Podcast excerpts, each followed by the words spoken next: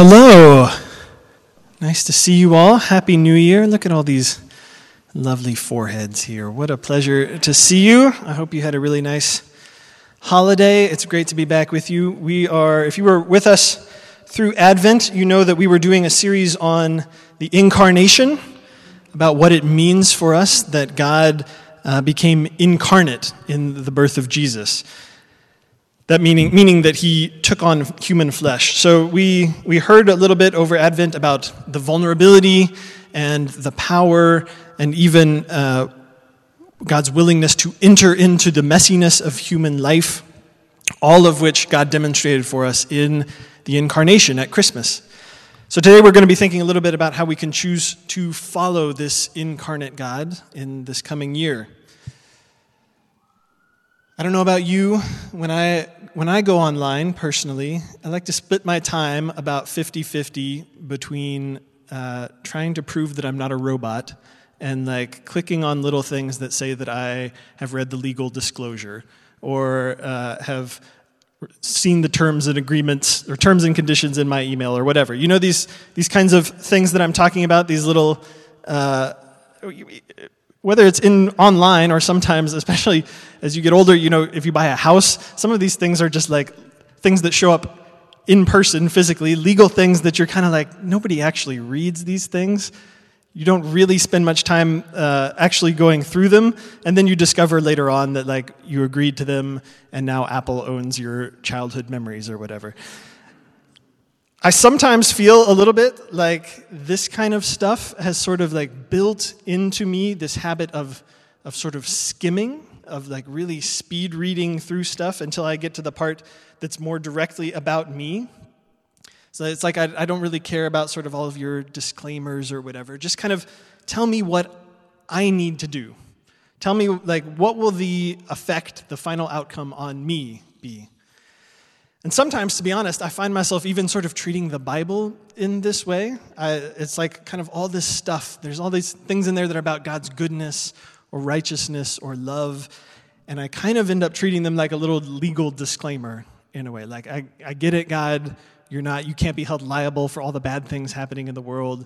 But let's get to the part that's, that matters to me. Like, what are my obligations? What are my blessings? What do I need to do to kind of get these things right?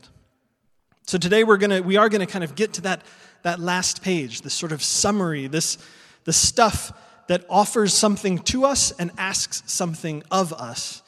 And we're going to talk a little bit about some simple, practical ideas about what it means to choose the incarnation. We're going to do that by looking actually at a single verse in the book of Colossians. And out of all the ways that we could respond to the incarnation, we're, we're going to focus specifically on prayer, on praying after the incarnation. And we're going to talk about four features of prayer that, that we can begin to practice in our lives. These are four features of prayer that Jesus has made possible for us in the incarnation. But first, I, I, just want us to be reminded again of what has been true, I think, of the whole structure of this series and what is true in Colossians that, that the incarnation is first an expression of God's love and character. Before it says anything about us, before, before we sort of skip ahead to think about what we can do, let's constantly remind ourselves that Christmas is about what God has done. If, if our response isn't grounded in that reality, then all of this sort of ends up being distorted.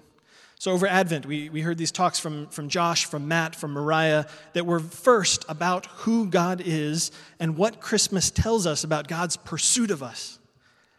In the same way, we, when we turn to Colossians, we have this really, this amazing passage, this, it's about God sort of self revealed God's own self revealed in the incarnation. This is from Colossians 1. I just want to read this for you because it's so, I love this so much. It's so powerful. It says, Jesus is the image of the invisible God, the firstborn of all creation. For in him all things in heaven and on earth were created, things visible and invisible. Whether thrones or dominions or rulers or powers, all things have been created through him and for him. He himself is before all things, and in him all things hold together. He is the head of the body, the church. He is the beginning, the firstborn from the dead, so that he might come to have first place in everything. For in him all the fullness of God was pleased to dwell, and through him God was pleased to reconcile to himself all things, whether on earth or in heaven, by making peace through the blood of his cross. This, this is the magnificent God that we worship on Christmas and that we want to live with in the new year. This Jesus, this Jesus to whom everything belongs, who loves us enough to spill his own blood to reconcile all things to God. And so it's because that the, the Colossians have believed in this God that Paul and the other apostles are praying for them. First, to give thanks. It says, In our prayers for you, we always thank God, the Father of our Lord Jesus Christ, for we have heard of your faith in Christ Jesus and of the love that you have for all the saints because of the hope laid up for you in heaven. You have heard of this hope before in the word of the truth, the gospel that has come to you. So, we're going to look at some features of prayer, or should I say, maybe even ways of praying that we find in Colossians, but we will miss what God is doing if, if we say to ourselves, okay, like now we're finally getting to the point of this sermon series. Great, I can make a checklist out of these four things and get to work. Your relationship to God is not a result of all the praying that you have or have not done in your life. Your life with God is a result of Jesus having prayed for you and over you. Jesus is not the answer to your prayers. You are actually the answer to Jesus' prayer.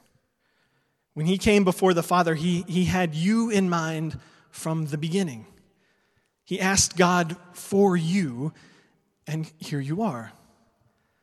So these four ways of praying are not brand new inventions. They are, they're very old forms of prayer that Christians have used for centuries, and they stick with us because they are ways of praying that invite us to join with Jesus in his prayers. He is exalted. He takes his throne because he is always bowing down before the throne of God. So let's pray together as we dig in. Lord Jesus, pray for us. Pray for us before the Father right now. And give us more of your Holy Spirit that we might understand your will and your word. Amen. So, as I said, I want to focus today uh, on just a single verse from this chapter, first chapter of Colossians. This is verse 9. For this reason, since the day we heard about you, we have not stopped praying for you. We continually ask God to fill you with the knowledge of His will through all the wisdom and understanding that the Spirit gives. Look at this verse for yourself. What, what do you notice in this verse? What, what does this verse tell us about how the apostles are praying for the church in Colossae? I won't, I won't ask you to raise your hand, but you can formulate your own list here. Take it piece by piece. For me, I think that there are kind of four things that, that stand out here. And you know, when really good preachers want to like help you listen remember a list of four things they come up with like a cool acronym or something something that will like really help it stick in your mind. And so my resolution is to become one of those good preachers in, in 2022. So I came up with this handy little acronym. This is like a, like a little sticky little four letter word to help you really remember these four words, these four things. And that, that word is cow. Cow.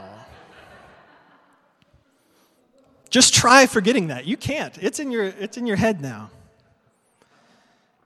Look, this is important. It's, it's, it's, not, it's not cow, it's a long cow.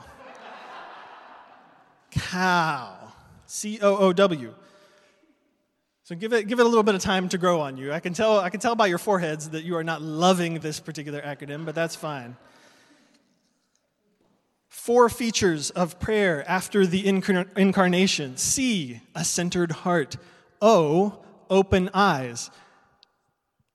Let me, let me do these. Sorry. C, a centered heart.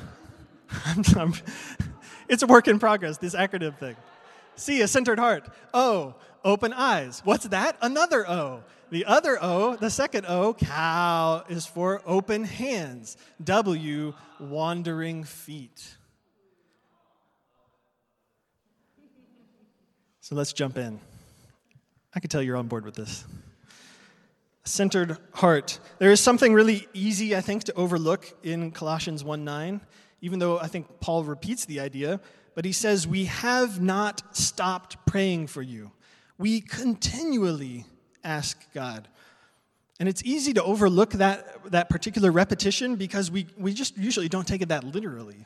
Like, it's, like, surely Paul doesn't mean that the apostles have literally not stopped praying, like that they are continually praying.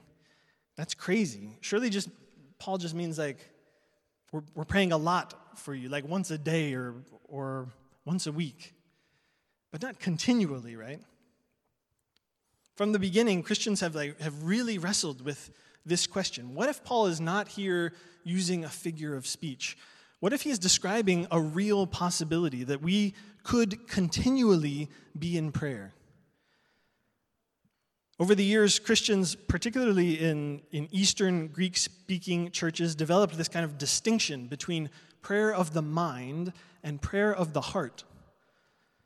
Prayer of the mind is what we in the West would normally think of as, as just prayer, where we sit down and we consciously say something to God as if we are sort of having a conversation. But prayer of the heart comes from a, deeper place in us. It is when prayer almost becomes kind of like a program that is running in the back of your mind all the time. These Christians came to believe that it's possible to sink so deeply into prayer that a part of you is, is praising God all the time, even when you are going about your other business, thinking about other things. So, how, how do you get there? How do you become someone who prays continually? How do you move prayer from your mind to your heart? Well, since at least the fifth century, Christian mystics have, have recommended something that they refer to simply as the Jesus prayer. This is the Jesus prayer Lord Jesus Christ, Son of God, have mercy on me, a sinner. One of the, the best guides to using and experiencing the Jesus prayer was written by this anonymous Russian monk in the 19th century. We don't know this person's name, but it's called The Way of a Pilgrim. I highly recommend it. It's almost like a journal or reflection on this monk's experience with the Jesus prayer. He starts off by trying to just say that, that prayer with his mind, just like you normally would, as often as he can remember to do it throughout the day. And then he would even start to set aside times during his day when he would just sit in silence before the Lord and repeat this prayer over and over and over again. Over the course of months and then of years, he, he found that this prayer was becoming more automatic for him, that almost like a song that gets stuck in your head. He found himself muttering it under his breath, even without really knowing that he was doing it. And as he continued to go deeper in it, over time, he found that his internal life was being reoriented around this prayer. It's almost like his heart was permanently taking the kind of posture that it took every time he prayed even if he wasn't saying the words. He was somehow becoming more humble, becoming more dependent on Jesus as he prayed this prayer. It's almost like his life was turning into this prayer. And that transformation is something Christians refer to as prayer of the heart. I don't necessarily think that there's anything like magical about this particular formula of words, although, I mean, I, I could be wrong about that, but you could probably find any number of like one sentence prayers that express your own praise and longing to God, that express for you how you are hoping to be changed by God. And you could then take that sentence and introduce it more and more into your thought life this year. This is very similar to what some Christians will refer to as breath prayer. If you want to look up examples of other prayers that people have used as breath prayer in their lives. So you could start very small. You could put something like this on a piece of paper, put it next to your bed, use it, put it as like a background on your, on your phone or on your desktop. Just notice it, say it out loud, look for reasons to keep saying it. It, it is the incarnation of Jesus that opens up this kind of new possibility for us that with Christ's Spirit in us, Our whole beings can become can come before God. It's not just our minds, not just our words even, but the very deepest parts of us. The very deepest places of our emotions and longings, the things that are running inside of us that we're not even fully aware of. We could turn those things over to the Lord. We could understand our hearts as centered on God. Second, open eyes. It seems almost maybe too, too obvious to mention, but one of the features of the prayer in Colossians 1 9 is that the apostles are turning outward. They are praying for other people, for the church. Since the day we heard about you, we have not stopped praying for you. In some ways, praying for other people is the original Christian prayer. It is what Jesus does for us. We, we are most like Jesus when we are praying for other people. And it's what Jesus teaches us in a way to do as the very first thing, right at the beginning of the Lord's Prayer Your kingdom come, and your will be done on earth for everyone, for everything. It is tempting to think of prayer sometimes as a kind of like just a kind of Christian meditation, where it's a thing that we do to sort of make our lives peaceful and more manageable for ourselves. But the, the incarnation has showed us that God's heart is directed outwards. His prayers are for us. And so to join in that kind of praying, we have to learn how to pray for other people. Sometimes that's as simple as, as just having the vulnerability, as Josh reminded us a few weeks ago, of, of just saying to someone, Hey, can I pray for you? And then praying for them. But if even that feels too vulnerable for you, you can start by making more of your private prayers about other people and about their welfare. Our, our spiritual formation pastor, uh, Bill Elander, he, he told me a little while back about a list of people that he keeps that he prays for regularly. Now, this is not a list of like everyone that he's ever known or loved. It is a list of folks that, for whatever reason, God has put on his heart.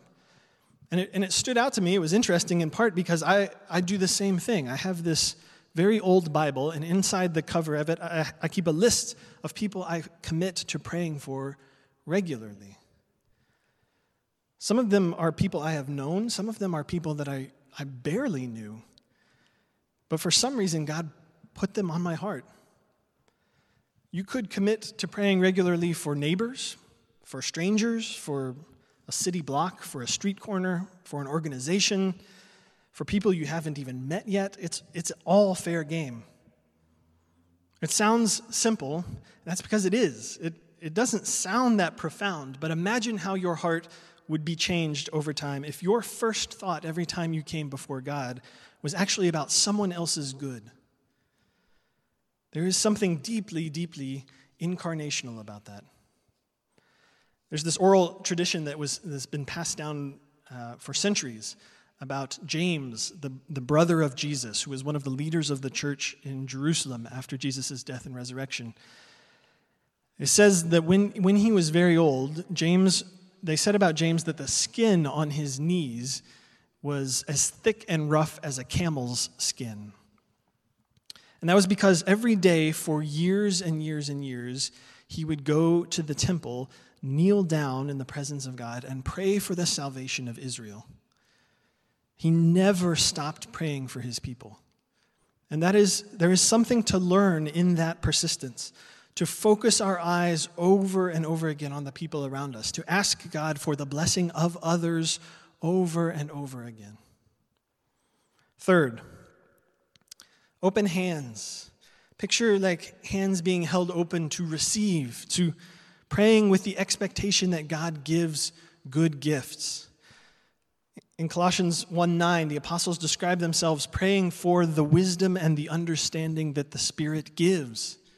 And they want all of it, the whole spectrum of good gifts that belong to Christ, who is the firstborn of creation. We can pray for wisdom and understanding through the Spirit's gifts. In fact, Scripture urges us to do so. Are you praying these days for your gifting? Are you praying for a gift of healing? Are you, are you praying for a gift of encouragement? Are you praying for a gift of prophecy? What would stop you?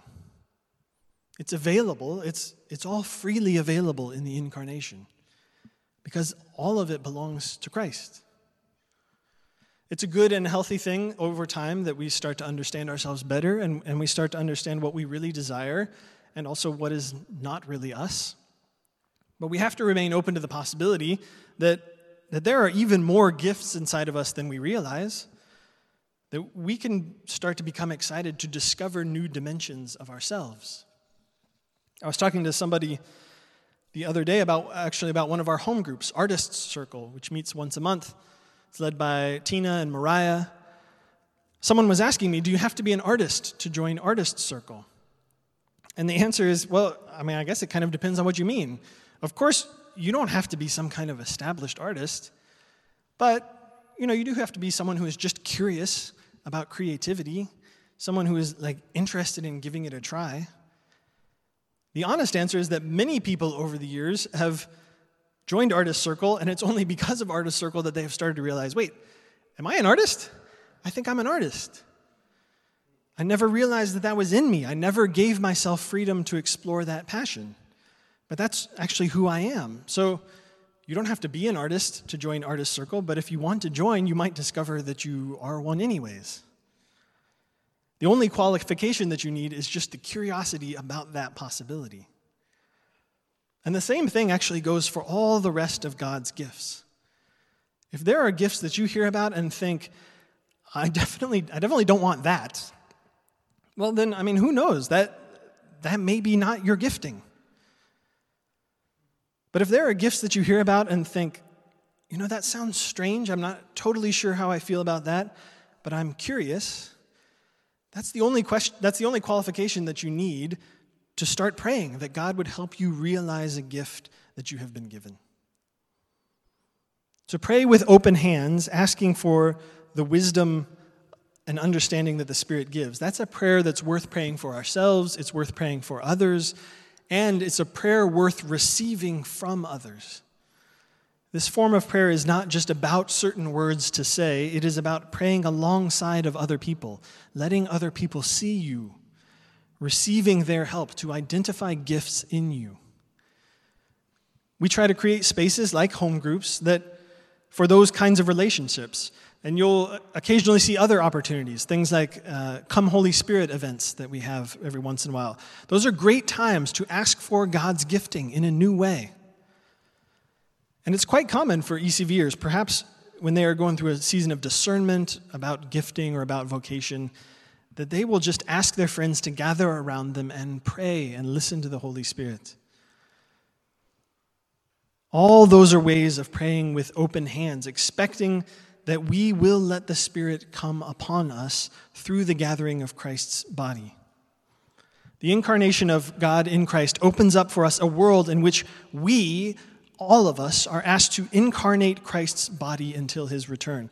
And we then can become a source of God's power and vulnerability to one another, to other people, in the messiness of our lives. We can receive God's wisdom and understanding as the church as God's people. Fourth, wandering feet. Maybe that's a strange phrase. Wandering feet can sound, kind of sound like a bad thing. Do we want to wander? Shouldn't we have like a little bit more direction and guidance than that? But throughout Christian history, there, there have been lots and lots of examples of people who have sought to incarnate Christ for others and their strategy for doing that was to imitate Jesus by imitating his lifestyle, traveling from place to place, praying and healing and sharing the gospel with others. So this is a picture this is a picture of my guy Saint Finian. He looks it looks a little bit like he just called somebody like offsides in a soccer game. He's actually holding up like a torch in front of him to light the way for other people. Finian was a, a sixth century monk before he started a, a, monastery, he spent years wandering the countryside in Ireland, sharing the good news about Jesus with others. I picked him because why not? He's Irish, that's good enough for me. But I could have picked any one of thousands and thousands of other people, similar preachers, men and women, people that we refer to now sometimes as itinerant preachers these are people who wandered around sharing Jesus with others. It's not super common in Connecticut in the year 2022, although you will still meet an occasional itinerant preacher here, but in other parts of the world today, or even in Connecticut a couple hundred years ago, it was a, there was a lot of kingdom work being done by people who just wandered. The apostles were wanderers themselves, or at least they seemed like wanderers. They traveled a lot without necessarily knowing where they were going to end up. And yet they, they weren't lost, they were wandering because they were trying to follow God's leading. So in Colossians 1 9, they pray for the people the same thing that they probably prayed for themselves that they would be filled with the knowledge of God's will. And I think that there is this actually an important connection, more important than we realize, between wandering and knowing God's will. Remember that the, the context for Colossians 1 is that in the incarnation, God has revealed this human being, Jesus, as himself, as God. This rabbi, this wandering preacher, this itinerant teacher, who lived a very particular way of life, he is where God is revealed. He is Lord over any, everything.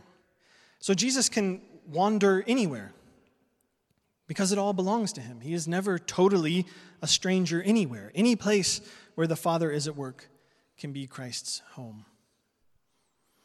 So, what can this, this kind of wandering look like for us? You might even think back, if you were around, to last spring, last the, the Lenten season last year, when our, our good news pastor at the time, Daniqua, she was inviting us to spend our Saturdays during Lent visiting parts of New Haven that we had never, that we might not have seen before. That's a, that's a good example of a really easy wandering that's available to us. Take a, take a turn down a street that you've, you've never seen before, to stop at a store you've never really noticed Take your kids to a new park, go for a walk, and just kind of get lost for a little while. Show up to something new, a new organization, a new meeting, a new event. Join our, our crew of folks that have been going to the downtown evening soup kitchen. Just ask the Lord to help you see what His will is for you and for this place that you're in. Start a conversation with a stranger. Stop to help someone who looks lost. Ask the Lord what His will is for this person what the vulnerability and power of the incarnation has to offer them. We don't usually think of wandering itself as a, as a form of prayer, but when we do it, we are actually much closer to Christ's example than we realize. It doesn't take that much for us to invite Jesus into these wandering encounters, and that's partly because he is the one actually inviting us to be encountered. Sometimes we let Jesus become too safe, too, too easy to ignore, because we only ever approach him from the same angle over and over again, expecting that we already know what he can do and what he's useful for. But it to wander is to be invited to see new sides of Jesus. And if, while we wander, we are just keeping up a conversation with the Holy Spirit, if, if we are saying simply, Lord, let me see what your will is here, then we will grow and we will learn. So let your feet wander and expect that God will speak to you. Let your feet wander, even if you're not totally clear on what the plan is or what exactly you're supposed to be accomplishing here. That's actually the point. You don't know what's next. And so you will have to learn to listen, have to learn how to be filled with the knowledge of God's will. If we think of prayer only as something that we do in a kind of window of time, you know, sort of like the, the kneeling by your bed at night model of prayer, then we're tempted, I think, to think of it as one among many competitors for our time. And that's, that's not totally wrong. There may actually be something in this season. Maybe we should just let prayer win out over other priorities in our lives. Maybe we should like let it take up space that could be used for other things. But that's not the whole end and sum of prayer. Prayer is not just one of many things that we could be doing. Prayer can become part of who we are, part of our orientation, part of our internal experience of the world. And that's only possible because Jesus has come to dwell on earth in human flesh. And he has come to dwell in every part of creation, and he has sent his spirit to dwell in us. And if all that's true, then consider just how unlimited The life that is available is the life that is available to us through the incarnation. Consider what it means to serve this Christ, the one who is reconciling all things to God. And so when you think of prayer in, in 2022, I would just invite you to let your definition expand a little bit. Don't settle for just a normal cow. Stretch it out. Cow. Let the repetition of simple prayers center your heart, open your eyes, and fix them on others, praying for them even before you pray for yourself. Open your hands and pray to receive more of God's good gifts. And pray as you wander, bumping into the world, getting caught up in the unexpected, knowing that Christ is there in this new thing. And you will understand his will better as you understand him better. So I'm going to invite the, the worship team up, and as I do, I also want to invite you to join me in taking communion. Communion itself, and you can grab these little cups of juice and uh, a wafer. Communion itself is not actually totally separate from prayer. It's not totally distinct from prayer. It is also this place where we express our desire to be united with Jesus. This is also a place where we come before the throne of God with Him, as Him, as His body. So, why don't you take out the little wafer with me? On the night that He was crucified, or on the night before He was arrested, I should say, Jesus was with His disciples. And after supper, He took the bread and He broke it, saying, This is my body, which is for you. Do this in remembrance of me. Let's eat together.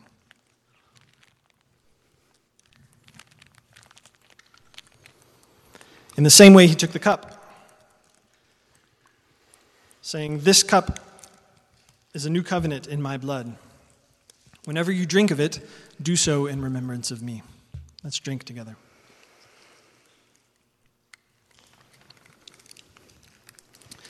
Let me pray for us.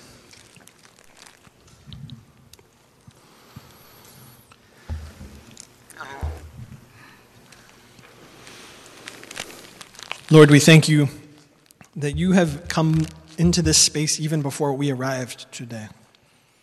That you were already here before us, eagerly waiting to meet with us. That you called us here, each one. That you brought us here for a reason. That you had something you wanted to say to us. Holy Spirit, we ask that that hope, that longing in us that already is in us, that you express with groans deeper than words can express. That it would bounce back upon us, that our longing would also be God's longing for us, and that we would come here to meet with you in our worship. We pray all this in Jesus' name. Amen.